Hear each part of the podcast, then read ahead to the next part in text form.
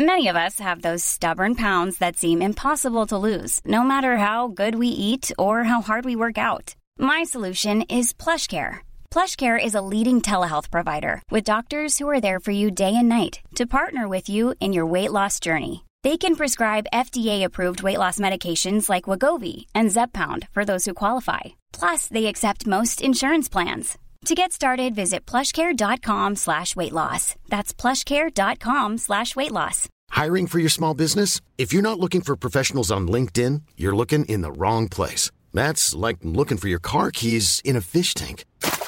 LinkedIn helps you hire professionals you can't find anywhere else, even those who aren't actively searching for a new job but might be open to the perfect role. In a given month, over 70% of LinkedIn users don't even visit other leading job sites. So start looking in the right place. With LinkedIn, you can hire professionals like a professional. Post your free job on linkedin.com slash people today.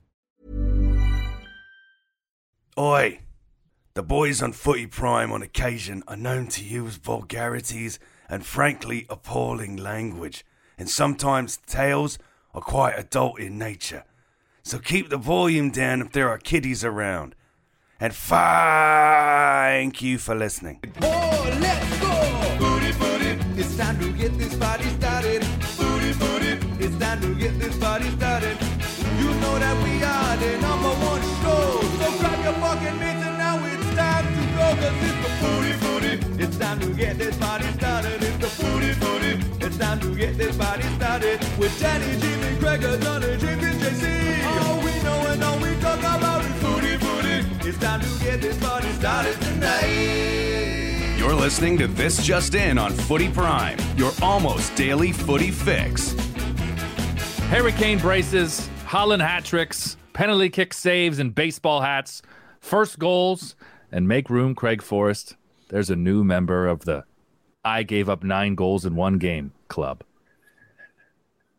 As my teams wear red, Ken, I think is his name, he tweeted, Liverpool forested Bournemouth. There's no other way to describe it. They put 23 year old Mark Travers in the history books. This weekend had it all, so it's fitting that somehow this just in only has three of us instead of all of us because there was just too much games for everybody. How you doing, primers? I'm Brendan Dunlop. This is this just in Footy Prime's Sunday special. I'm very happy to have one former Premier Leaguer with me in Craig Forrest, even though we record this on Sunday, hours after the Dunlop Forrest Derby that saw West Ham defeat Aston Villa, which we all predicted, including James Sharman. Actually called it three points for for the Hammers. It's still good to see you, my man. Very forgettable game, though, wasn't it? And Oh, by the way, uh, it, why wouldn't you say join the club of a t- the team that scored nine goals? Not, you know, nobody let nine in. I didn't let nine goals in. Nine goals went past you, right. but there's only four of you, three teams, It's- a very small club. and four pairs of gloves that hold that. But yeah, make make room for Mark. I was thinking, producer Dan Wong, should we should we you know at, at what point is too early? Is Monday morning to slide an email into the in the communications department and say, hey, if uh, if Mark wants to speak with someone who who knows all about this, we actually got a guy, the the the first guy uh, that that he can chat to when he's ready to laugh about it. I, I, I would do be doing it. You know what? I'm going to start looking up uh, Bournemouth's email right now to track that goalkeeper down. Mark Did you- Travers, you say? did, you, did you see that uh, Southampton's Twitter handle uh, tweeted out D to to Bournemouth, DM us if you need to talk. Oh, jeez. They know all about it, having Yeah. uh, conceded nine They've twice. done it twice. Once Yeah. at home. Yeah. and both in the Ralph Hasenhüttl era, who's still in charge, shockingly. Yeah, and he does it for the most part. Does a good job, but every once in a while they get shellacked. Nine put past them. So yeah, Yeah. so I guess you know uh, Bournemouth just it wasn't uh, it wasn't their day from the get go, and for the first time this season, it was absolutely Liverpool's day. They're not going to put nine past anyone else this season. I put that bet down, but they're not going to look as poor as they did against Manchester United or the first two games before that again this season either. No, Bournemouth were just at the wrong place at the wrong time. Timing. Somebody was going to get it. Mm-hmm. you know, you, they got the capabilities of doing that to to teams. There's a few out there that could challenge ten. I think 10's coming next Did few you- years. Did you think 10 was going to come in this game? Because I'll be honest, when it got to seven, I was like, well, it, it's it's within reach, but I didn't think they would do it. Well, I had a few issues about the game because I was watching something else, and then this information is coming in, like I usually get when there's a the nine 0 watch, right? Right. But I, I wanted to see it. I wanted to see it materialize, so I was going to go back to it, and I was trying to stay away from it because I wanted to watch it all unfold anyway. I couldn't manage to download the game or whatever, and uh, so I never, I never actually saw the saw it. So I was uh, kind of disappointed. So I didn't really see how it unfolded exactly. So you're watching the Premier League on Fubo, and you've got multiple games going, but you've ignored this game. But we're all texting you, and there's probably plenty of people lighting your phone up saying, "Oh, buddy, get Oh, yeah. ready to make room on the in the club." Exactly. Exactly. How- So I was staying away people from my phone, stayed away from my phone, stayed away from it. I was going to go back and sort of just flip through it. And So on our dark web, we were, were we were pinging you, but did you have how many other people were going? Gregor, you need to watch this. You need Oh, to watch yeah, this. Yeah, there's a bit. There's a few. Yes. Always. That's fantastic. Although it's becoming a little bit more common these days. It is right, but it used to be every time a team would score five, you probably would get a text. Yeah. But as you say, Yeah. like teams are filling the old onion bag at rates that we hadn't seen before. Certainly the frequency. I mean, Jesus, Tottenham's done it twice. Explosive. Look at City on the weekend, second half. You know what I mean? They put they're going to put two halves like that. They're, they're going to score eight this year on somebody at least. For Liverpool, though, a side that we knew was capable of thrashing opposition, especially unprepared opposition like Bournemouth, who I just think, you know, in the past with Eddie Howe, they were always a team that you thought, you know, they were digging in, they might have enough to do it. It just doesn't feel like that with Scott Parker this time, which is probably unfair. They try to do a bit of business, they've been a bit unlucky. It's Jesus, the mm-hmm. smallest ground in the Premier League. Like no one's expecting them to be able to contend to kick it for Europe, but this is this has got to hurt more given the placement in the season. If this was one of those before the World Cup breaks or in October, or they've got a couple of confidence boosting wins under their belt. I don't think Villa does it to them. Yeah. for them. No, it stings. It is. Uh, I, I saw one of his comments that, that it was very humbling. You know, when you're standing on the sideline and uh, your team's just crumbling like that, it is. It it is very humbling.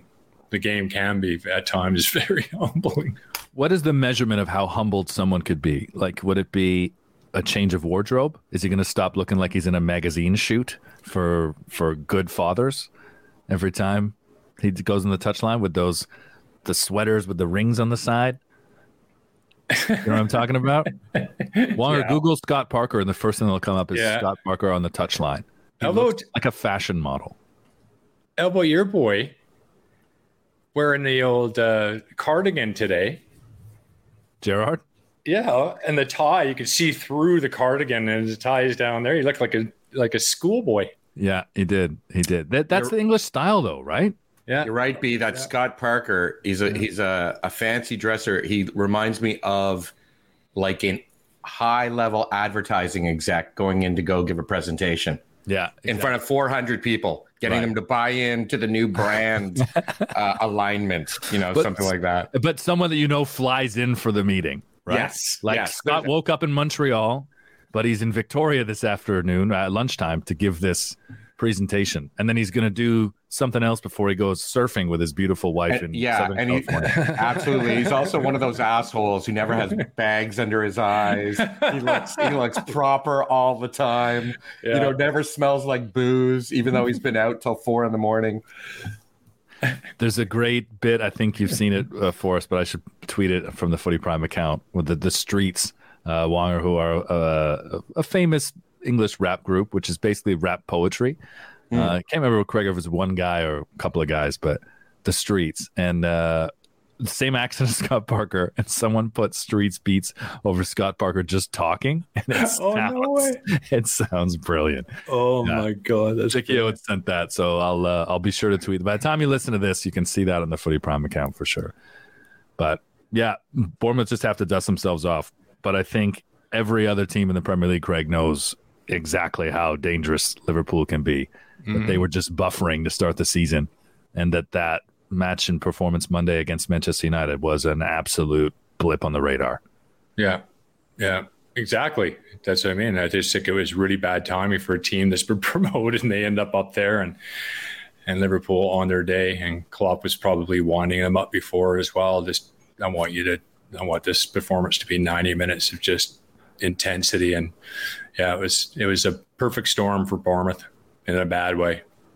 Yeah, yeah, it was. I mean, the, the one of the last things that the commentator said before kicked off was that Liverpool had conceded first in their last seven Premier League games, and I thought "Hmm, something tells me that if they concede again, they'll smash Bournemouth. Uh, they scored first, and then they just smashed Bournemouth.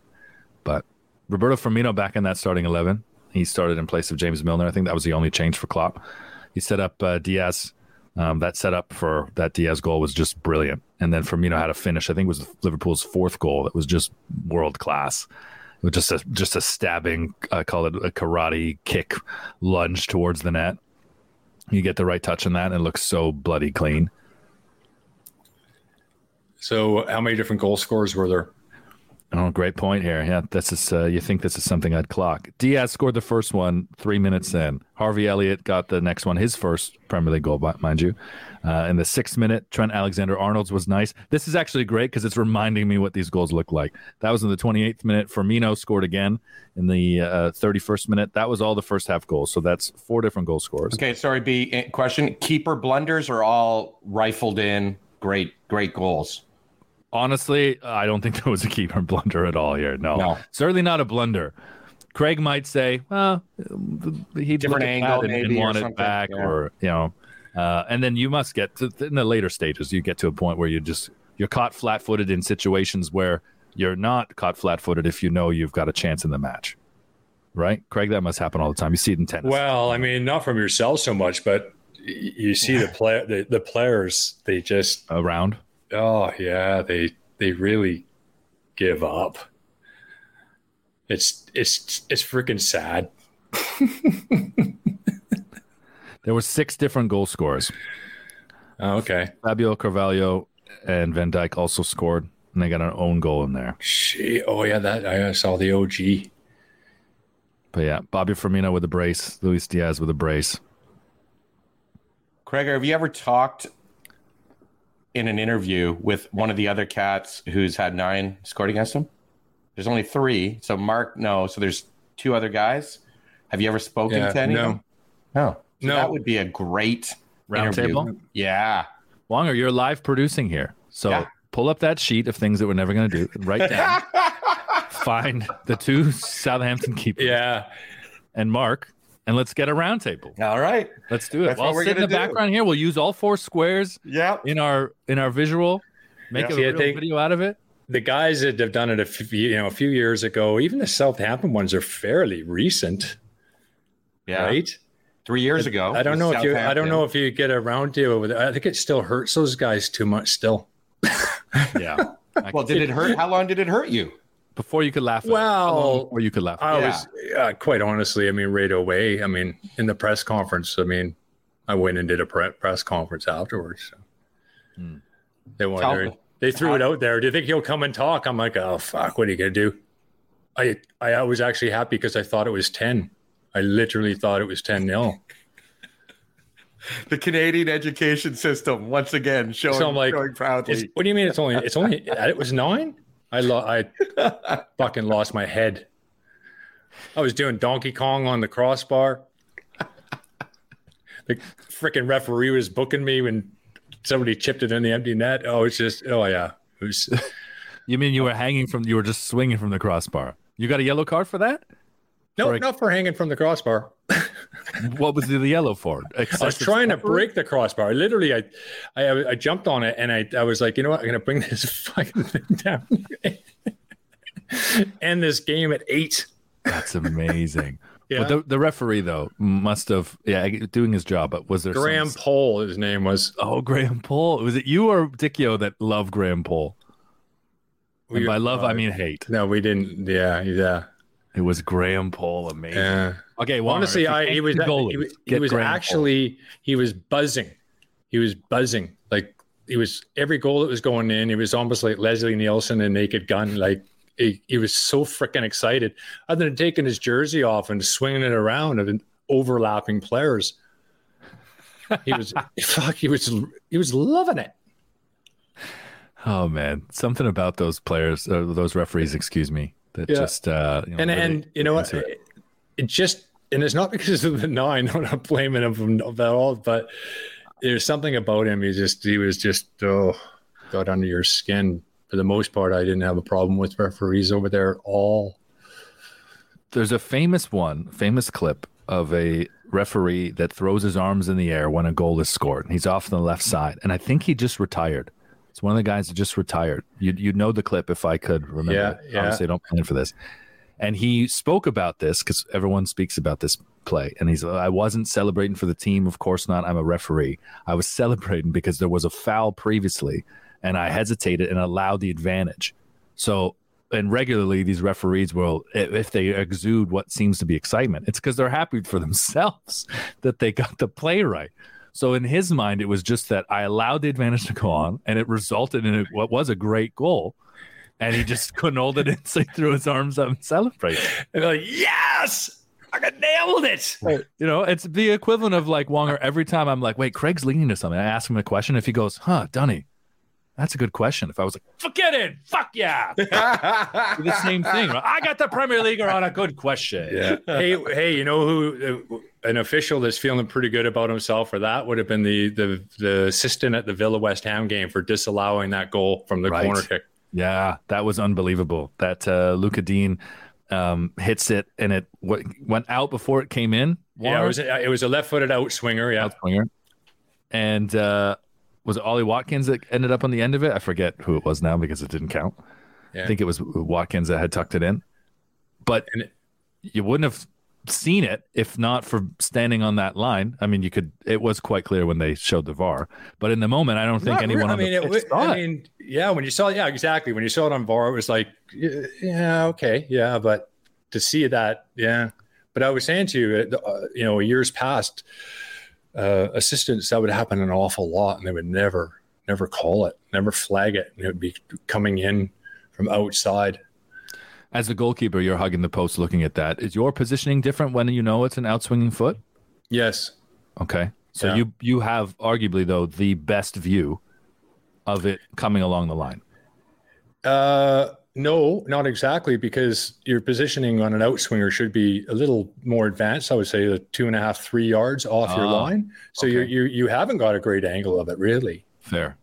The assistant, and then the assistant's got a little bit of issues because he's got the, you know, if he's right on the line, he's got the the the actual posts and crossbar netting and all that. But yeah, he got that. He nailed it. It was it was, it was good, very good. Yeah, well, I think it would have been unlucky for West Ham had that counted uh, because Villa didn't deserve a point to get through this game as quickly as possible. mhm Villa, man, they're they're tough to watch because for long stretches of the match they look lifeless. And you know, Leon Bailey came on; he had a couple efforts late, and uh, Buendia had come on for Coutinho. Wonder if that's a real injury or just in the moment. But uh, Coutinho doesn't look himself, or doesn't look like he's a- capable of playing to that level. And Buendia hasn't had enough time to play to his level consistently. But they just look like they need a moment of magic to even be in the game, let alone Yeah. win the game. It's like you're just hoping for one. Coutinho looks like an old man all of a sudden. It's it's it's wild, and, and and I'm starting to wonder if that's why you know there wasn't a slew of other teams going after him because it's no one believes it. Yeah, He he played in that Champions League final for Bayern that COVID year that they won with uh, Fonzie and beat PSG, and after that it seemed like he was just back to Barca purgatory, and which I didn't understand because it seemed to me he had a lot in the tank. The quality is totally there, but there's just something about stringing it together for an actual impactful, you know, stretch in a game.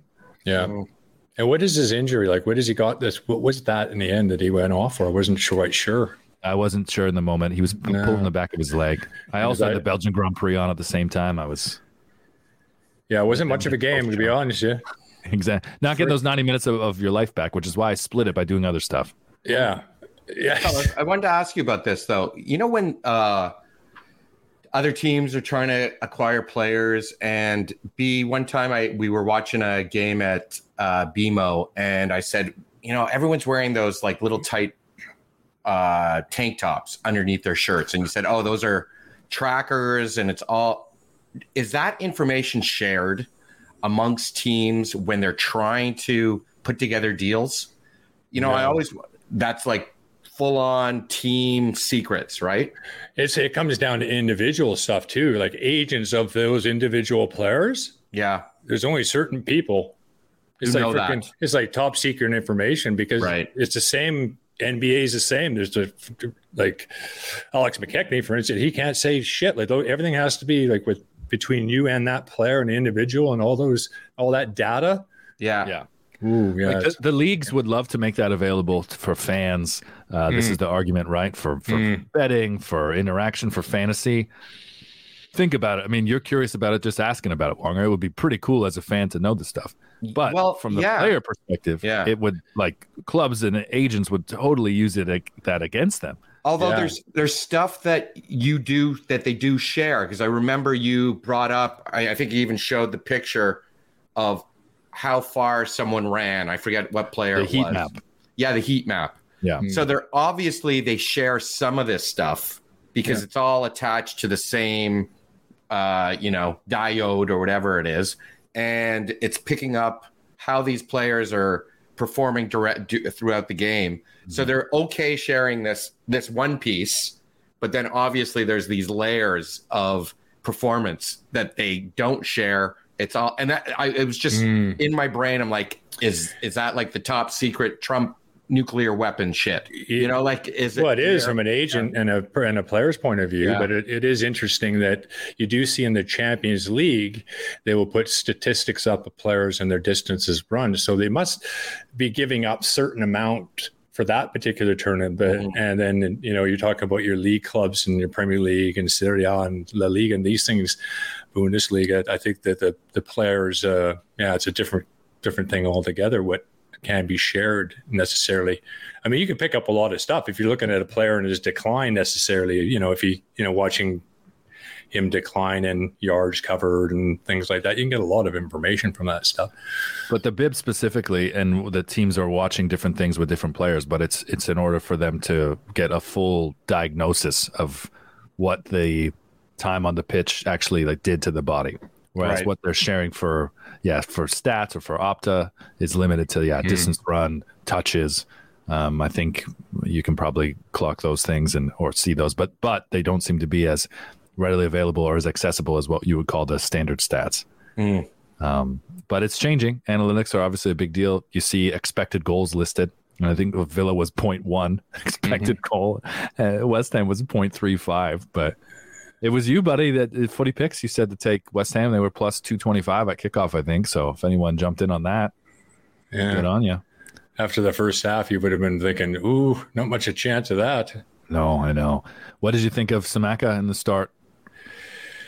Uh, I think he's going to be frustrated. You know, it, it, he's not getting a lot of service. I think he drifts out too wide, and he ends up with the ball at his feet. And it's like, well, we need they need you in the central position, but he's frustrated by his lack of service. And the Premier League's a difficult league to score in, and he and he made one run I saw is very Haaland esque. You know, Mhm. that he, that he scored against West Ham in the in, in the opening game at uh, Olympic Stadium for West Ham, um, but he didn't get the service. So he really has been, you know, chasing shadows. Really, for the most part, I think West Ham didn't have the first shot on net until 60 minutes or something, or somewhere around there. It was pretty For bad. Pretty bad. for as poor as Villa have been, and when I say they're lifeless, they're not. They weren't as frantic or as uh, lost defensively as they had had been. So it wasn't exactly easy for West Ham to open them up either. Oh It no, just- You know, the, No. it was um, it was one of those games where I think West Ham would look at that and, and be frustrated, even having come away with three points because they weren't even they weren't able to play anywhere near their level either. So no, no. It's kind of a nervous too. You know, I think both sides coming. You know, started poorly, even though it's like early in the season. It's like West Ham, no points, haven't scored a goal. yeah, you know, and they take a, a deflected goal today and they'll just walk away and go, "Yeah, thanks very much," because they were unlucky against Nottingham Forest away from home. They thought they should deserve something there. So it's amazing. Football's not you don't always get what you you deserve. Benefit of the deflection, though, for sure. For sure, like that's never going to beat Martinez. What's mm-hmm. what the English call him? Martinez. They- What like it's Mart. like- Martin Martinez, you mean? Martinez, The English, yeah, the English have always done that. Roberto Martinez, Yeah, yeah, Emmy Martinez. I, I don't Try know. Rodriguez. The the other one they do is uh, uh, other one they do is Perez. Everybody's Sergio Perez Mhm. as opposed to Perez. Mhm. You, you- the Brits they just love to do things differently. there was a team apparently that posted had their players post and sent to all the media like how they want their names pronounced, and it Mm. the and the uh, commentators are taken back by a little bit, like oh, I sort of learned something there, and like yeah, because the players want you to say it somewhat. Say the name right. Or now that it's international, I think that that's it too, right? In the past, be like, oh, it's just a British audience, or it's a three o'clock game. Who's seeing Yeah. this? They're And just gonna take my voice off this anyway. And then we had this situation several times with a you know um, Croatian Ante Jazic. Yeah. Well, the Croatian was say we every year's pronouncing it wrong, and yes, we are, but it's like we ask Ante, how do you want your name pronounced? Right. And he's like, oh, you know, we've gone with Jazic for you know, it's, it's they ruined our name, you know, two I love the guys- three generations ago. I love the guys who have one name, and I love the guys who have one name, and it's like Fred now. Fred kills me. like the other ones are all so eloquent and poetic, yeah, right? And- Richarlison and Ronaldo and Messi, even, and you're like, then all of a sudden, Fred. Fred. I would go in and just go, yeah, okay, call me Dan, just Dan. Dan, it Just would be. Dan. He The- plays like Fred too. Fred. he does. It is funny though because it does seem so un-Brazilian, but it Yeah. actually is an increasingly common name, solo name by many Brazilians. But it's pronounced Fredje in Brazilian. So every Fred is Fredje, which sounds a little more. A little more What was the poetic, term a little used? lyrical, Poetic, yes. right? Yeah. A little more s- lyrical, A little more Sure. sexy than that. Yeah. then it's the vowels, right? If you're one, if you're just like one name, like Bob in the back, doesn't Yeah. work, right? But if Fredje is two two. No, no, it's it's it makes sense that it's Yeah. Fredje in in it, like Portuguese, but mm-hmm. you know when you just see Brazilian, Fred out there, I'm like, specifically Brazilian. Yeah, okay, Brazilian Portuguese though, still yeah, right. yeah, yeah, yeah. So I, it's just it's a Latin language. You know, it's it's a little more lyrical. Then when the English just turned it into Fred and Fred's running, there's Fred. yeah. Like what the? All right, that Yeah. doesn't have like you know it, it- the the same uh, threshold of appearance as like a Ronaldo or like Oh, No. you know Even Oscar, I thought that was bad, but Fred, that that kills it. yeah. Trust me, as someone who prides himself in being a Portuguese Canadian, as you know, Wonger, and you uh, often joke, "Wow, you you really should have been European." Walking around continental You Europe with the name, walking around continental Europe with the name Brendan, booking Yeah. dinner reservations, it never goes over well. Right. To the point where, like, and I never remember that, and Elena just goes, "Oh, "My middle name, Felix." Like, oh, Yes. okay. should have Reservazione taken it. for uh, Felix. eh? Okay. You should have taken her name. You could have been a great Brendan Watko. It would Yes. because that like that's the old Yeah. Spanish Watko, right? That's Filipino Spanish kind of thing. Yeah, the the J that sounds like J U that sounds like a W. Yeah. I guess Yeah. yeah. yeah, But then I have to explain that all the time too. When someone asks her on the phone to spell her name, what her last name is, she has to spell it out first, J U A, Right. because people Right. are writing W's instantly. I've got a few Filipino friends who have completely Spanish last names, and they're like, "I have no Spanish in me. It's because they name the towns, uh, the you know the The, churches, gra- and the grandma might have. No, no, they didn't. Like he's literally. I've had like two or three friends that have not no no. I got you. Krager. Yeah, I got it too. Yeah, I just I just skipped it. I didn't want to cut anything out, but I'll leave that in there. the grandma might have. I got it. Um, well, you may you may have noticed that uh, there's a lot of Portuguese names that uh, sound Spanish, but you see the S on the end, and that's how you know typically they're Portuguese, like Bruno Fernandez or Right. Bruno Fernandes, who had the match-winning goal for United in the early kickoff against Southampton. You know what? I hate saying this, Craig, but it's undeniable. Bruno Fernandes is such a different player when not sharing the pitch with Ronaldo, and he's a considerably better player when he's not sharing the pitch with Ronaldo. Mm-hmm. Yeah. Wasn't their best? It wasn't a performance we saw them play against Liverpool, but it was a battling performance. I thought, didn't you think? Mhm. Like you know, like they grinded it out. They had to do that a little bit. So Eriksen was pretty good. Lassie was good. Martinez was good.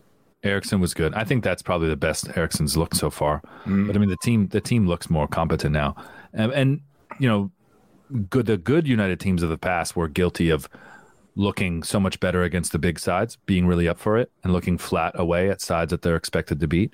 So, if anything, this is kind of the standard that United fans would want that they can get back to this point. We're like, ah, we're disappointed with the win against a lower opposition because we really should have turned it up like we did against the big opposition. Yeah, they're just happy to get a result against anybody away from Exactly. home, Right? especially. Ronaldo and Maguire both starting on the bench, though. Ronaldo played the last uh, 22 minutes. Um, were those his last 22 minutes in a United shirt, Craig? I don't know. I got a feeling it was. I do too. We're gonna find out. We're gonna find out in the next day or so, aren't we? I said when he came on, well, we got three and a half days by the time you listen to this. It's uh, Yeah. 11 p.m. London time on Thursday's the first, right, Craig? Uh, Wonger? Yeah. Thursday, September 1st. Yeah, and two two years ago at this time, we were talking about him going to City. Remember? One year ago. Wonger. Was it one year? It was last year. Oh, it was last year. Yeah. Jesus, That's one place he's not going now. I guess not. one place he's not going now. You can rule them out, and you can seemingly rule out any other team that we may have thought he could go to, like Real Madrid or PSG. I think if I think if he doesn't go anywhere, I think it kind of tells a big story about. Well, he's on a ton of money, and there's only a few clubs that could actually afford him. So who can afford him? If you were just playing, I can go anywhere. Who can afford him? City, The ones that uh, Brendan just mentioned that aren't going to take PSG, him. Yeah, they're not going to take him. Real. Who, Yeah. Anybody else? Those three? Anybody else? Well, Barcelona find way to print money, so you could argue that they would have access to some type of fund in order to do that. But I mean, he's at a point in his career where it's like, what competitive team can you be on when you're making six hundred thousand a week? Honest, honestly, if you want to win the Champions League again, we were talking about this in the post match show after we did Forest and Spurs. If you've not seen it, you can uh, check it out on our YouTube page. And Jimmy had to go at me for suggesting that Ronaldo, I believe Ronaldo believes he has three years left to play in the Champions League and to win. So his next deal, I could see him now in this situation needing to get out of there. I could see him being enticed by a project where he just feels they have a better chance of getting back there, like a Roma. But there's a lot of variables with that. Going back to Italy, who who really knows if Roma could sustain this upsurge that they're on if they brought him in? It would change them completely. Maybe Man United will pay uh, half of his wages to get him out the door. I think it's best for everybody. I think at this stage, is it right? I think everybody, even himself, would be in a better position. I think he would be too, but I don't know if going back to Sporting, Hmm. who supposedly, if you're to believe the papers or some of the news that's coming out, they're not that keen on it either. They'd love the idea. of, they'd love the idea of having him back, but they're they'd like to have a go in Portugal and in the Champions League this year. Yeah, yeah. They want him back in his like prime. Yeah, or, or come back and be the sporting director. Come back and attract pieces for us, Yeah. right? Come back and make us the biggest team in Lisbon, but don't don't don't play for us.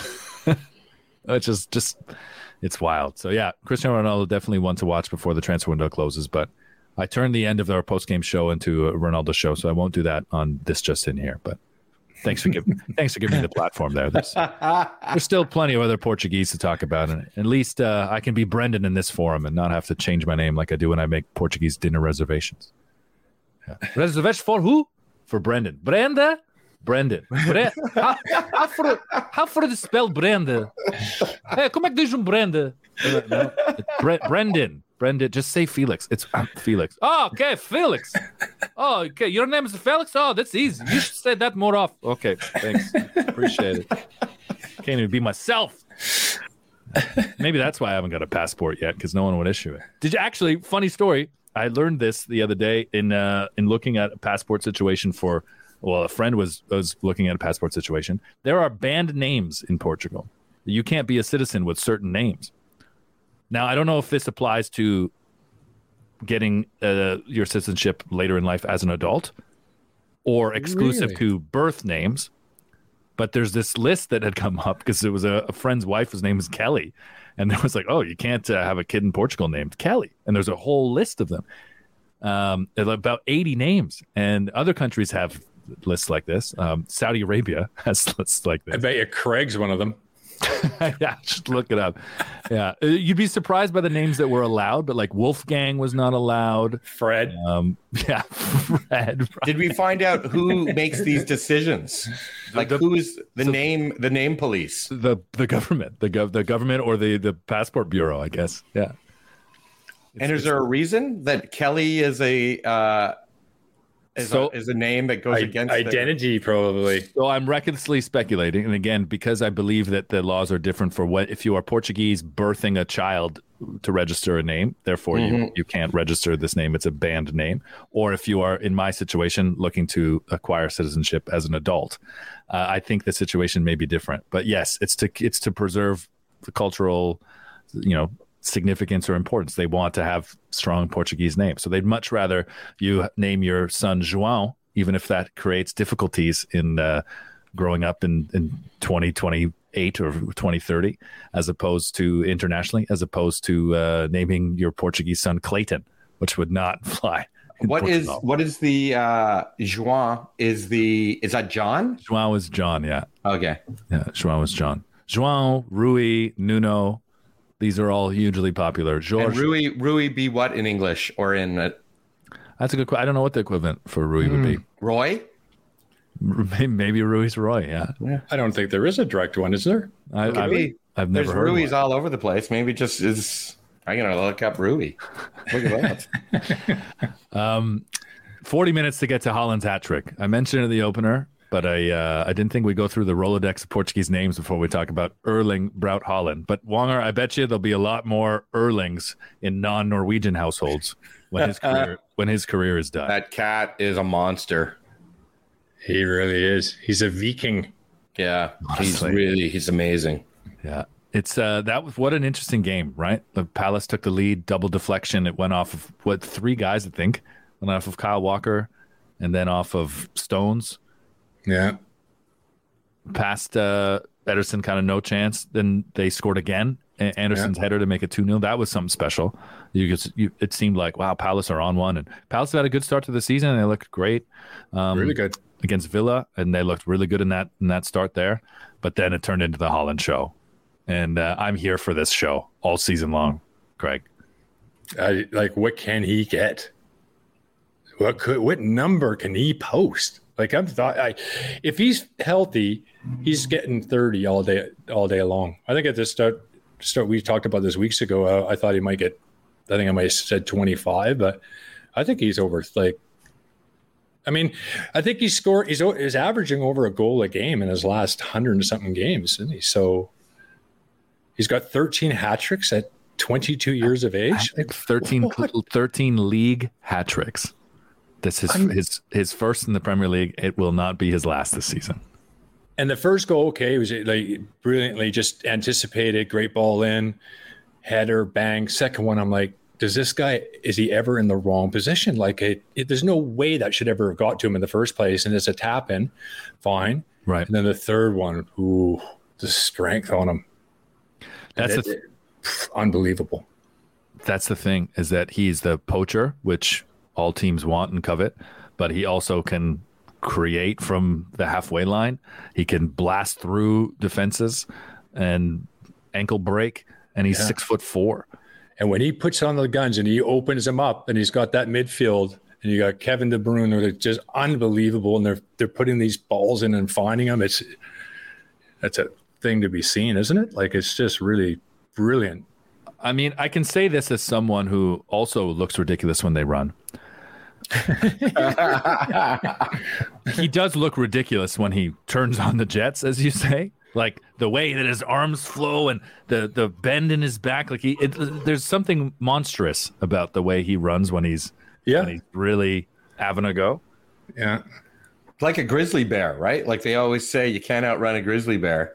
That guy's a giant grizzly bear. And he, you know, I, I think of him, and I was going to ask you, B, because you know everybody. Who, if you had to put two or three players that he fills out now, like that he is now, like who are these players? Like they took this from him, another Oh, good point. like Yeah. because I was thinking Ibra because I saw him, I saw uh, Haaland and Dortmund last year before he got moved, and he did one of these midfield kicks that scored, and you were just like, who does that except guys who have such confidence and you know hmm. their Yeah, their self Ibra's a, esteem. Ibra's a big guy too, right? And Ibra, he- so he a lot of the runs that. are the similar too. He likes running off, running off the shoulder players Yeah. when he's mm-hmm. got pace. Yeah, Ibra's a good comparison because of the build and their Scandinavian edge and attitude. He's the thing that makes him different from Ibra, I think, is that I, I mean, I- Ibra wasn't wasn't creating the lanes, and for as as good as the runs Ibra could make, you know, he played in Italy for so long, he kind of perfected just making effective runs as opposed to just this wide range of what I call like option runs. Haaland is more like a wide receiver in the sense that he will make route adjustments like in mm-hmm. play that just other guys don't do. They commit to this run. If they don't get the ball, they pull up, they stop, they wait, they see another play develop, they go. Whereas he's always recalculating, recalibrating in the middle of it. And he's So he's only a bit of an AI. He's got some AI going, right? Machine learning. He's the Terminator out there. Yeah, That's a great description, man. And we, we say that about Messi all the time that he's an alien, right? And it's, Yeah. it's And it sounds like him and his dad have this relationship where they they banter with each other. Like his dad still says, "I've, I still got more Premier League goals than you," and this is something that he talks about on in his press conference. so I think it's great. I think so too. It sounds like they got a pretty cool relationship. Yeah, But yeah. how many? So how many goals is he going to score this season? All competitions. Because think of this: they're going to go far in almost every cup competition, right? I, I don't think anyone would think that a quadruple is out of the realm of possibility, much like it was within Liverpool's possibility until May last year. So they go deep in those cup competitions. He's bagging goals for fun, especially in the later knockout rounds. They go far in the Champions League. Like he could score 50 goals. I think he averages over a goal a game throughout the season. Unreal. Six already, and Jimmy didn't think he'd get 15. Remember that? Yeah, I'm like, what? This guy's honestly, there's what he was doing in Germany and for you know in the Norwegian side and what we've seen from him already. It was like, nah, nah. We not- knew Brennan was going to get it wrong. When you're in a We knew it. side I like mean, how City, many he's friggin' gonna get goals has so he many scored in the Prem? He doesn't know what he's talking about goal scoring. And that's why Jimmy's not here today. We relegated That's him for being wrong. That's Uh, right. But he was on our Forest Spurs post match show and halftime show. So again, you can check those out on YouTube. We'll be back next week uh, to do Arsenal and Manchester United. That's correct. The Sunday 11:30 game. I like that we've made that a staple, guys. Um, That was a good game. It was good. To, glad it wasn't the West Ham Villa game, although it was, obviously we had some interest in there. But No, that I was know. wouldn't have been a great game to do for. Sorry, B, if I'm changing, but Chelsea, I, I was close with my, my Chelsea Leicester yesterday just because of the red card. Well, no, you picked a you picked a Leicester win though. I, I know, but it was my two point one was- Chelsea Leicester. I They know, lost. but my point was I felt I felt some hope, and, and so going to Craig Forrest, hope is what kills you. When there was the red card, I, I was like, Starkey threw out, Dave just threw out. Wonger could be right with this red card, and then Oh scored. shit, that's And I was just hilarious. like, Imagine all the bet, every bet you go through. You know what? Hey, you know that bet? Yeah, the one you said Leicester were going to win. Yeah, I know they lost, but if this happened and this It's happened, like- it's and like if Vardy had with- scored because he had a really good chance. It's like Actually, being Leicester, with Leicester it's like being with his goal scoring. yeah, Tira Giro or whatever it is. Hey, look at you, buddy. Yeah, like right. it didn't It's even go in. no, it Didn't even go in. Yeah, the whole it- time I thought it did. that's exactly. Well, there we there we are. We're shared company, the almost club. Yes. Almost. But what you're listening to in real time is the degeneration of Mr. Dan Wong as he learns how painfully addicting gambling can be and how it is the hope that kills you. And they got a lot of hope. Hope never runs out, but your bank account will. Yeah. Please gamble responsibly. Know your limit. Play within it. Raheem Sterling brace, his first uh, Premier League goal for his new club. I said I thought he was going to do very well there. Um, I think as a as a unit, they look okay. Like obviously not the ideal game. That you can argue they were lucky. Uh, to be honest, I was looking in game Wonger at a at a draw. 'cause I thought no with a man advantage and, and Leicester like Leicester were fighting. But I'll tell you what Leicester don't have this season in terms of uh, in addition to financial backing or a full squad of players that want to be there and are committed to the project, it seems.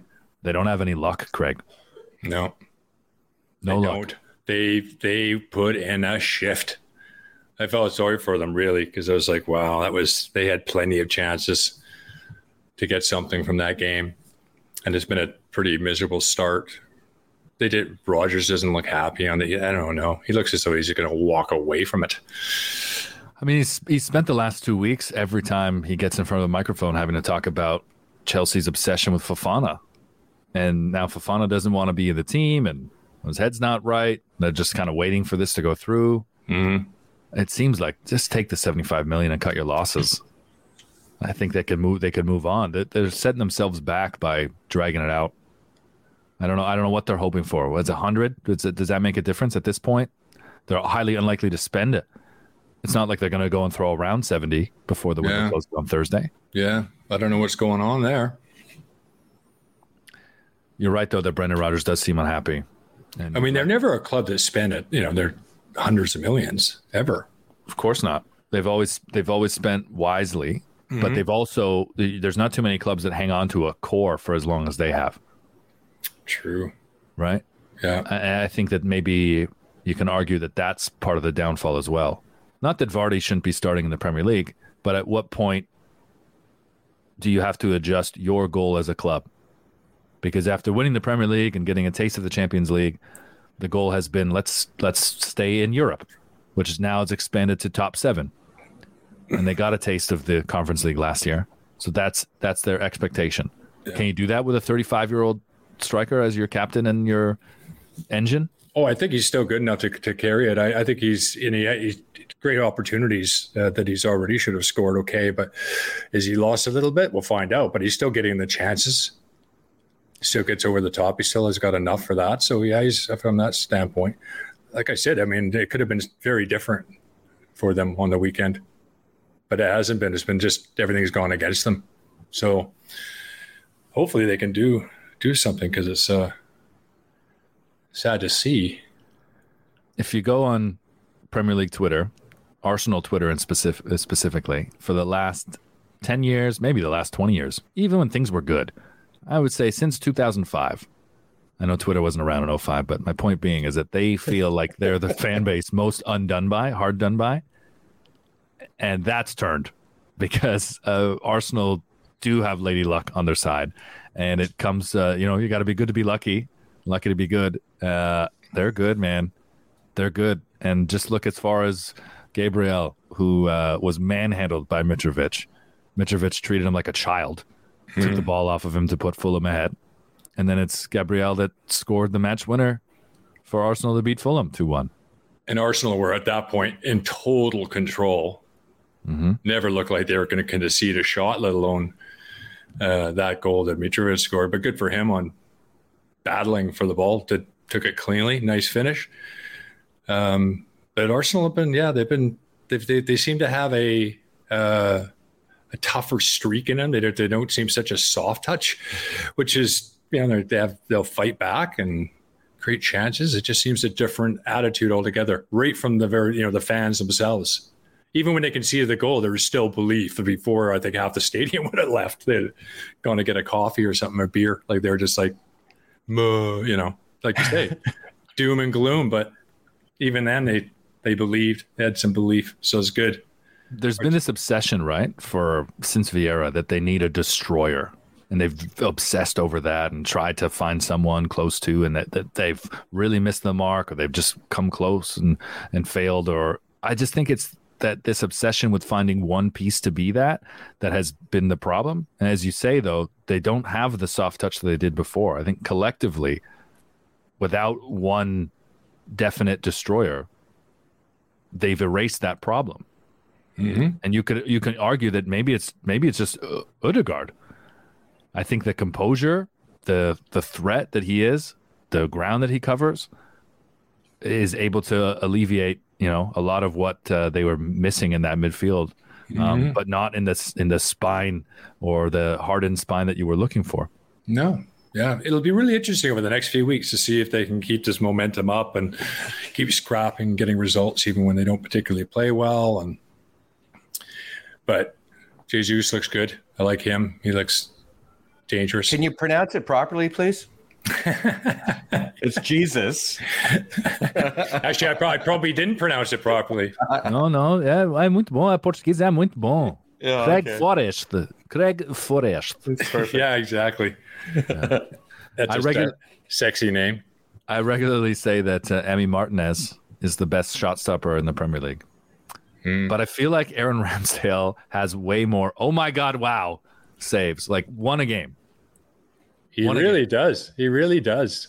And I, you know what? Quite honestly, for years, I, I always thought he was a good goalkeeper, but I never saw him as a as a, an Arsenal goalkeeper or somebody of that caliber, just because of consistency. Um, but he has been incredible, consistently good. Like he's just taken that opportunity and it's like, yeah, I'm going to make myself a consistent shot stopper, performer, goes in with a great attitude every single game. Fans love him. He's got great energy. Yeah. You've said before, though, that you see some saves. He, you know, he, he's got himself in a position where he doesn't need to look as dramatic. The save doesn't need to look as dramatic as he makes it look. Yeah. Yeah. That's just his thing, though, right? yeah. I used to dress him up too. yeah. You got to dress him up. Because some people, people sometimes they, they see the some saves and they'll, depending on the camera angle and whatnot, to be just thinking that's a really, inc- oh, that's a really incredible save. But it's like, no, it's not really. just, it's just like the the forced extension, a bit the extra roll. Oh yeah, arch back, one arm. Yeah, yeah, I wanted to ask Craig. I, I was looking at that, and this is this is off topic. a little- be- It's still about football, obviously, but the field at Forest today looked so beautiful. Hmm. And I was wondering, have you ever played on a field like that? And I, then I want to hear if Craig, like, what the difference is between a field like that compared to, you know, like uh, one in Millwall. But have you ever stepped on something like that and gone, "Wow, this is what professionals play on"?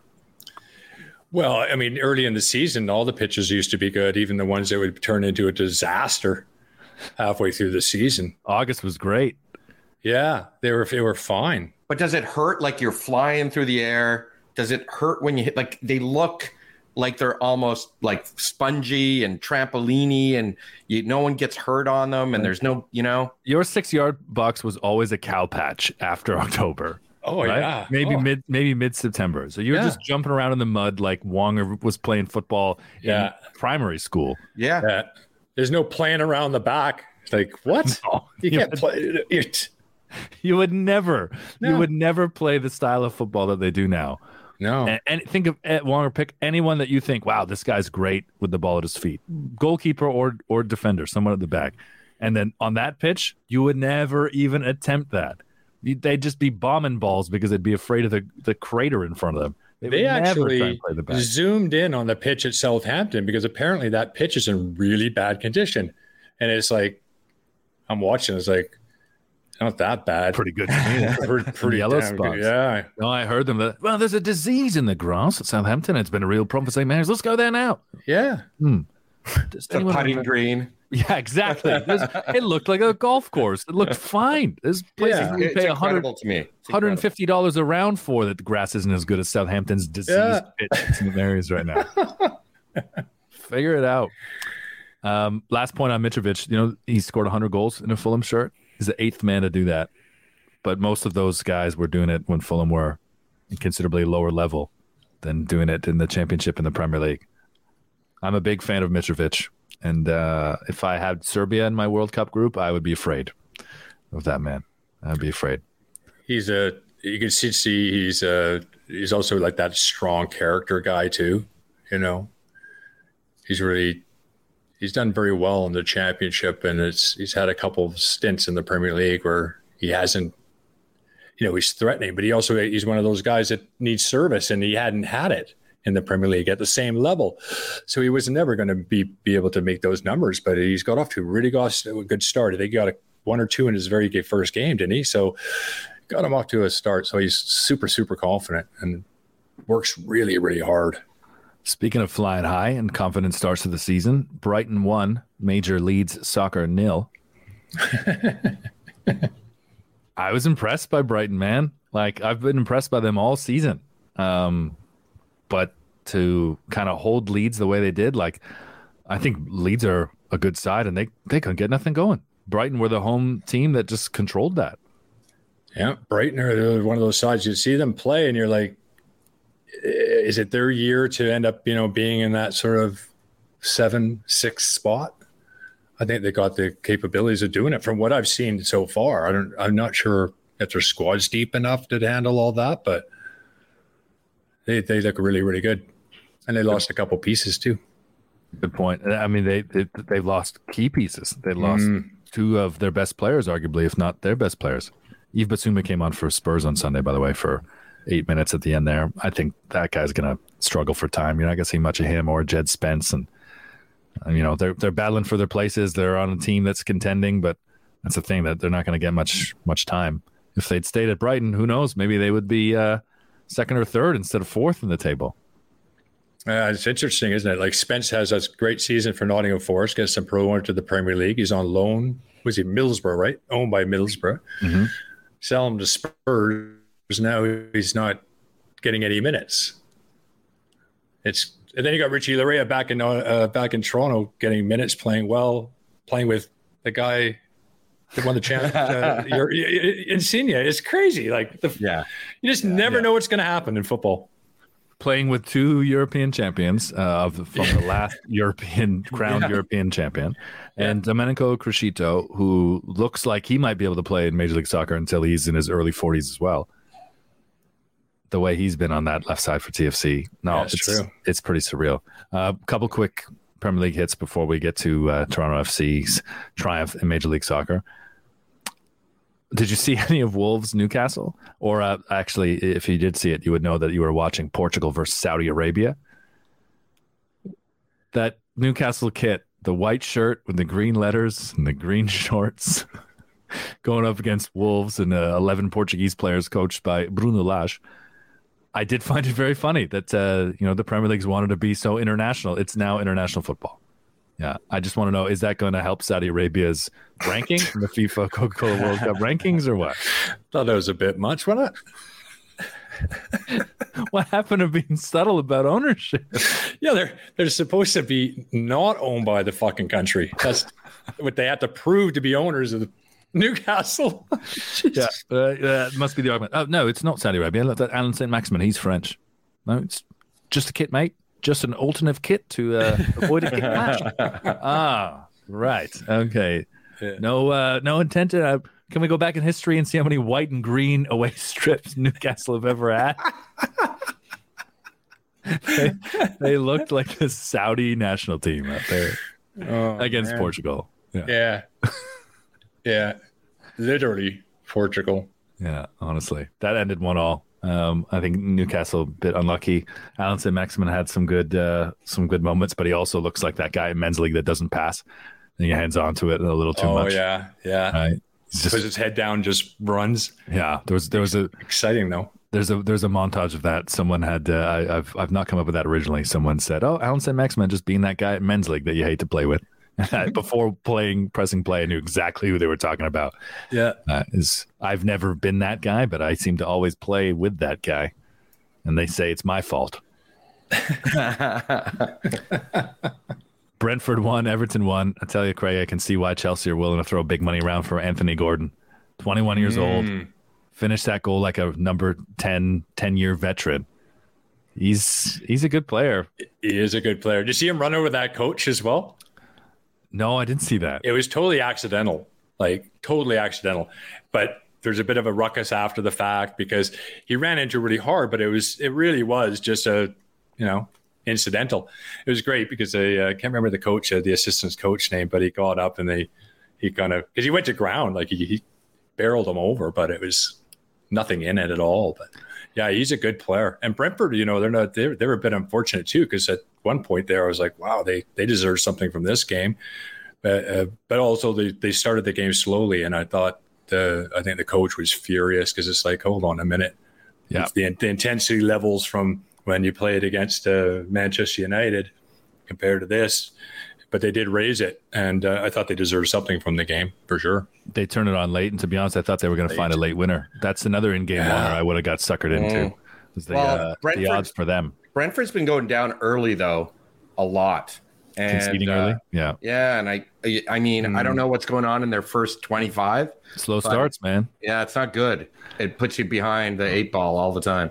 Vitaly Janelt bailed them out in the 84th minute, but I thought that they were Yeah. probably unlucky. Um, they were uh, unlucky not to uh, have found a winner there. Did you see? Go ahead, Craig. I was going to say, speaking of slow, like slow starts, I just think of Spurs right off the top of my, you know, they just done nothing but had slow starts all season long. Still getting results, but Yeah. another poor first half. Well, maybe if Forest were a bit more clinical in those first five minutes, Forest would have found a opening goal. But it only took five minutes for Harry Kane to score, which I think uh, maybe maybe they've washed that. Maybe they've maybe they've corrected that problem. Spurs the slow starts.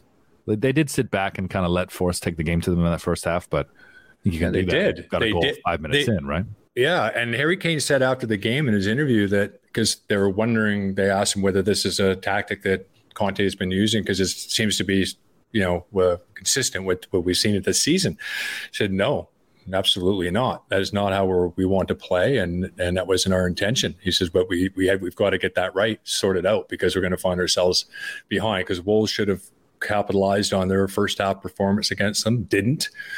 And the same could have been, uh, you could argue about Forest as well. That you, you've got to, when you have that much possession, you got to, you got to score one or two to, because you know they're only going to get better, Mm-hmm. and they do. They've been better second half, but luckily, um, Kane got one in the first half. Good save, Henderson. Kane's only missed three penalties in the Premier League, and he he's actually scored in all those three games anyway. Oh wow, what a stat! Yeah, I didn't know that. But he hasn't missed one for four years. 21 straight penalties. When the commentator said that, I was like, oh, the kiss that Henderson saving this. Jinxed him. Yeah. Although he saved what Oh, last, Henderson last, was- kept them last in week, that made a great save off Declan Rice. Yeah.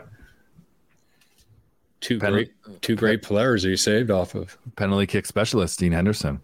Um, have Toronto FC left it too late? Tenth place, right? I tell you, they look pretty damn good. They pulled themselves within three points of a playoff spot, which actually uh, would have three points, but that would put them in fifth.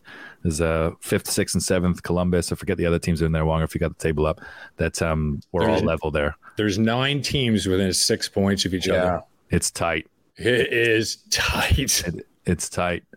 But what was a tight game against Charlotte for an hour? Um, come the end of it, Charlotte's got to be lucky that feel lucky that they didn't lose five 0 and that uh, Yeah. Insigne and Bernardeschi got to a point in the 75th minute where they're like, "We're just gonna have some fun here. We're gonna try back heel passes through the six yard box to get Jimenez his bonus and get this guy confident again. We're just gonna play keep away down the touch side."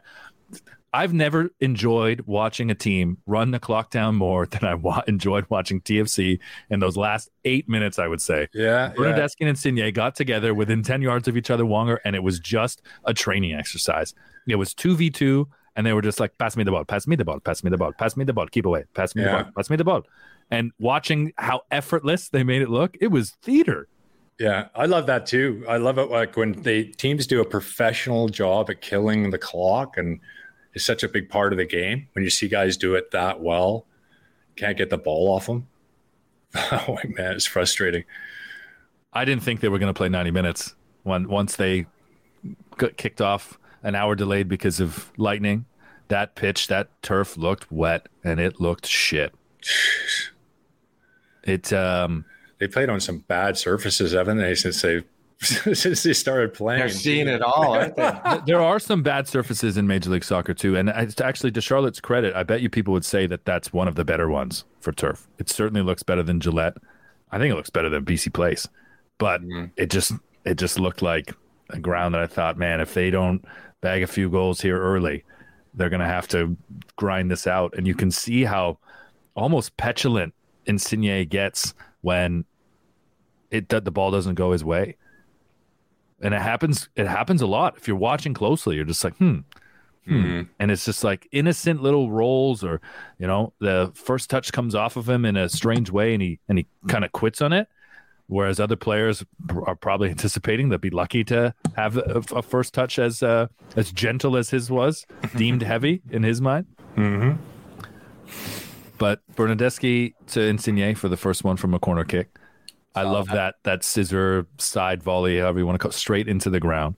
Like he put that. There was that in the only place that the Charlotte keeper couldn't reach it. Craig. Yeah, and he, he plays with a different attitude than uh, Insigne, wouldn't you think? Like he's embraced the whole thing. Berna. Yeah. Bernardeschi. yeah, yeah. But speaking about Insigne's goal, though, the Oh, yes. into the ground Yep. and then up over the keeper. Like it really was the only eight-inch area where the keeper could not reach. Yeah. Yeah. It bounced it perfectly. Perfectly. You get a little bit fortunate like that too, but I mean, you want to get the ball down so you get over the ball anyway, or that's you don't want to fly it right, sky it over the net. So Yeah. But Kahlina must watch that back, be like, fuck, I did everything right and I still couldn't. He still beat me. yeah, It's, just- it- it's so hard with, I, I imagine too that it's even harder on uh, turf to re- anticipate where the ball would come off a bounce. yeah. Unless you, you they do a lot of training on it because it's not like you're. but you they do all their training on it. Yeah. So he knows that surface really well. And at the end of the day, as a goalkeeper, when you get yourself what you look at when you can see goals is your positioning, what you should, you know, and then if all of those things are correct, uh, there's some things you just cannot do anything about. You- No one can do anything about Bernardeschi. Yeah. You give, you give him 10 yards in front to protect yourself, and he just jinks to the left and burns you. How many times is he shooting from the edge of the of the box and just like just kind of stabbing at it? He's not he's not curving it. He's not No. trying to be clinical. He's His just goal looked effortless. so effortless. If you if you watch that, I I watched it three different times. I was just like, is this guy even trying? That's what I mean. Like I was like, he knew exactly where he was going to put it. He, I, the player was shading him, and then all of a sudden he made one move, and that was it. And I'm like, oh my god. And he's, I mean, he didn't score a ton of goals. He's not as- really known for an outrageous goal not scorer. Not before, No. but he, we will now. MLS, he's coming to MLS. He's just like shooting at net and they're all going in. Well, that's just that's what it's been like since the Italians showed up, right? Insigne, Yeah. Bernardeschi, and Criscito have been involved in 13 of TFC's last 15 goals, and seven in a row. Yeah, I'd say they're rather important. Yeah, a little bit. Um, Jonathan Osorio has been hugely important to this team. He wasn't on the pitch. He didn't make the trip actually, and there was no mention of to why until the match kicked off, and they said in the broadcast he wasn't feeling well, so he didn't get on the plane. Oh, So Oh. hopefully, uh, hopefully it's just a stomach thing or or a quick case of COVID that he can get over. We have to mention uh, our boys in Montreal. Chicago nil, CF Yeah. Montreal two, yeah. Ismail Kone and Romell Quioto. Five minutes apart in Solidly. the first half.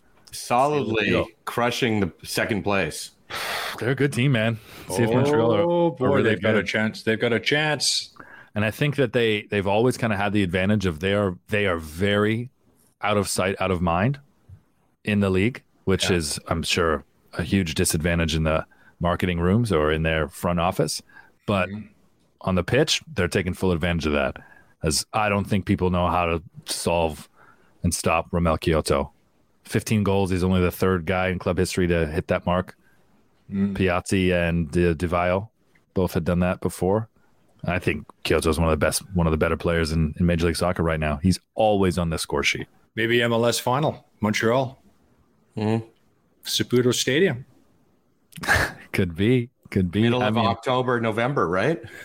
Yeah, it'd be, it would be early November. Oh, it, it- yeah, right? it, it Early would. November, it- I think. yeah, it would be That would be like horrible because I played in Montreal. That's right. Sports in November, and it's there's snow. Oh, it yeah. be- it can. It's that the worst is snow's not too bad. It's the it's the wet, dirty, just everything's cold. You need mitts. You need like It's the way it's cold in Montreal. yeah, it's like it's- windy. Yeah. It's, different. Yeah, I think, but a fair comparison would be the the cold that it was at BMO Field for those back to back finals. Craig, that's not what how I would describe typical Toronto cold. That's by the lake exhibition place cold, which is probably as close to you as you can get to Montreal cold hmm. in Toronto. Yeah, that's true. Yeah, but it's a special place down there at BMO Field in the winter time. Yeah, honestly. But yeah, uh, MLS Cup final or, or just big playoff matches at Saputo. Like it's that's an intimate ground. It's a cool stadium. The atmosphere is great. Those those fans are a passionate bunch. Like it's a it's a good spot. It's a it's a really good spot for the league that doesn't get enough shine and attention. Yeah, I'm betting the league would like to have it in Los Angeles. Thousand percent. They don't give a shit about French Canada. LAFC. Yeah, Yeah, There's the, how many times is, it, is there probably in meetings where they're like, ah, what's Montreal FC doing? Like, uh, uh, um, yeah. yeah, Yeah, Glenn, send someone it's, in uh, with some COVID, right? Glenn, it's CF. Montreal. What? It's uh it's CF Montreal. What are they? What are they? Spanish? Okay. All right.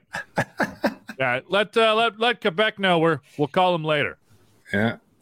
But about an all LA final? That would be uh, pretty nuts, wouldn't it? Wow, LAFC got beat by Austin Friday night. I don't know Yes, if they uh, did. Austin's not a bad side, eh? Austin looked good, man. Austin looked good. Maxi Urruti, former TFC Yeah. man, is Good uh, look, is good looking down stadium, good looking fans. Oh, the great. That's a great setup. Yeah. It gets, it's getting better all the time. Yep. Yeah. LA, LAFC setup is amazing. Nashville looks cool. They got a new ground. They didn't uh, they didn't start in it, but it's soccer specific. It's it's got um it's like the boxed corners. Looks very English to me. Yeah. Remember the only soccer specific stadium for years was Columbus Crew, and everybody was like, "Oh, look at this! It was great!" And freaking tin can compared to this. Hey, how a, about uh, a Lego stadium? how about David Beckham's side? Miami is in the hunt for a playoff compared to last year's debacle of the season. Someone tell someone tell uh, Ali Pozuelo how close they are because the man looks he's he's gone full Florida man. I saw you that. Like Nigel De Jong, Street Fighter. What the hell was that? Oh, yeah. losing his head. Great USC kick. But God, that was a theme though, right? Because uh, later, Lucas Cavallini, who'd come on at halftime for Vancouver Whitecaps, they conceded again, so they're trailing to Nashville three 0 in like the fifty third minute, and he he decks uh, Alex Muyl, and then he steps on his head as he tries to inconspicuously hurdle him. Right in front of the referee. Like the broadcast crew didn't even know what happened because the play had moved on. Right? He he decked him. The ball went the other way. Cavallini turns around to follow the play. And I'm just gonna step on your tiny little head, fucker. right in front of the referee. Boom! Instant red. Play stop. Oh no! He's gonna get suspended for sure. For oh sure. fuck! He's got a minimum of three games, Yeah. and they're right in the hunt too. They need points. They need everybody healthy. They need everybody fit. They're chasing. You, They need him scoring goals. Yeah. They need him scoring goals. Uh, Gray Reed tweeted, "He's in he's in Pep territory now." Cavallini sure looked it there. He's in Pep territory. Yeah, Pep Pep uh, Pepe, the defender, Portuguese, Oh right, yeah. not Pep Guardiola. no. Yeah, it's not it's not Pepe. Uh, talk about pronunciations and That's broadcasters right. that didn't get slips. Fred. He's in Fred territory. Just say that. Bit of a different player. Um, I do think that the Serie A leads all leagues with the most marquee matchups that end in draws because I was very excited to two screen Juve Roma with the Arsenal match on Saturday and uh, should have predicted uh, Juve won, Roma won. They always share the points, Craig. That's all right. Ah, it'd be nice though if these marquee games fully delivered. I feel like early in the season you're not going to get that. Later in the season they're fighting for a winner. Early in the season, Yeah, yeah. just play it out, see how it goes. But Vlahovic with a hell of a free kick. If you didn't see that, he's a he's a special player, which is why they went and got him in January. How many screens are you watching when you're watching a game? So He's I got won. the Serie A going. He's got EPL. Yeah, at one point I had four games on Fubo on my TV, Yeah. and I had And the- commentary all at the same time. No, no, I've only got one commentary. Four NSB mobile mobile bets going at the same time. That's Oh, that's yeah. the limiting thing with the multi view is you only get one audio. But on the iPad, then I had another match. So I forget. At one point, I did have five up. I think I may have had F1 qualifying up uh, though during the ten o'clocks on Saturday. So that Gregor, do we need to get the other guys on and have an intervention for B? Like I five know. games at the same time? you watch too much football. Yeah, Crazy. could be it. I'll tell you what I did You- miss. You need more devices. I do need more devices. Thanks, Craig. Yeah, we've wife and I have had the conversation about that. The second monitor, it's just too small. You can't go from 65 inch on one to 38 on the other. It just it could, Yeah. So brain. really like put a, two TVs up against the wall, like on each other? I do have I do other? have two TVs next to each other. Yeah, you need Oh, 10. But but He needs to be like the Wow. old Sportsnet. Uh, remember the old Sportsnet wall? green room exactly. That's Yeah. exact. I mean, I think that's every man's dream. That's every sports fan's dream is to be able to have connect it, all of your. Except they were service- always on friggin' hockey. Oh yeah, I don't Just every hockey game. Uh, Way too much. exactly. Yeah, I don't You miss think? that place. Fuck, watching all that puck. No thanks. no, they could puck off. Well, I think it's about time we puck off. I don't know if anyone's uh, still listening to this program. So three Oh, of us, are. and we take They- this longer than uh, when it's five of us. Because we like each other. Hey, just it is it is EPL's like Tuesday, Wednesday games now, Thursday games. Double This fantasy week then. This is uh you've got NFL starting next week. Yeah. You've got uh like in the next three months will be chock full of sports and super exciting for me. This is like my favorite time of year. The sports orgy. It is the Sporgy. March I is not your favorite time of year. I thought March was. Basketball, I love the NCAA, but it's a, the Sporgy of every hope is a, hope is everywhere. You know, You still got it with the Blue Jays? They they making the playoffs? I don't think Oh, so. it's, it's going to be I close. just looked them up. be close. I just looked them up. There's like five teams. Hmm. Seattle. I mean, you're a big Seattle fan, aren't you, Kreger? Still? well, I like them. I like the Mariners, but I would Yeah. take Toronto over them. Okay. Yeah. Yeah. there's like five teams. I saw the Central Division in the American League too as Going for three wild. teams. They're all going for Yeah. wild card. Yeah. Nobody's catching the Yankees. No, Yankees are gonna. But there's Yeah. Tampa Bay, and Mm-hmm. Tampa Bay was, and Toronto are going back and forth, right? Mm-hmm. Yep. And then there's two other. There's at least five, six teams. Boston's Boston and their divisions drifting back. Yeah. Yeah. Yeah, Boston's out of it, but the Twins and the White Sox, I think, are still within That's reach the other there, one. right? Yeah. Yeah. In the Central, but Yeah. um, I didn't have enough screens for Atletico Ottawa and Forge. Uh, Oh. Last mentioned that ended nil nil. Uh, Atletico Ottawa are top of the table. Look at that. That was the top of the table clash, and they uh, well, taking the point in a scoreless draw. They survived. And a great segue for our Tuesday interview. Yes, we will have CPL Commissioner Mark Noonan on on Tuesday on our interview show. So, Oh. So looking, all CPL fans. looking forward to chatting with the new commish, the new uh, top man in the league. It's an exciting time for CPL. Absolutely. And Yeah, uh, they've done well. They've done really well. They survived through the pandemic. That kind of been easy, right? We know it wasn't easy. Beginning of the league, it just started up. I mean, things could have gone sideways quickly. So good we on need, them. We need to plan a footy prime away day. If we're not going to get out to Cavalry and Spruce Meadows, can we? um, Obviously, obviously, we can't go to York. Can we go to Forge? Can we get? Can we? Can we call might be able Bobby? to- get the group be able to together. to- we might be able to go to York. We just have to leave one guy behind. don't mention the one guy. I mentioned him once, but I think I got away with it. yeah, or to put him in a disguise. We'll get him. get him one of those glasses with a. We'll a put him in his pilot. We'll say he just flew in. As long as he doesn't laugh, no one will know it's him. It's true. right? That's it. I miss Jimmy, but I'm glad I got you guys. So uh, thanks for joining me, boys, on this Sunday to recap what was a very entertaining, uh, sporgy filled weekend. And there will be more, which is a blessing. Uh, keep buying newspapers so that there's more of us. Cheers for listening.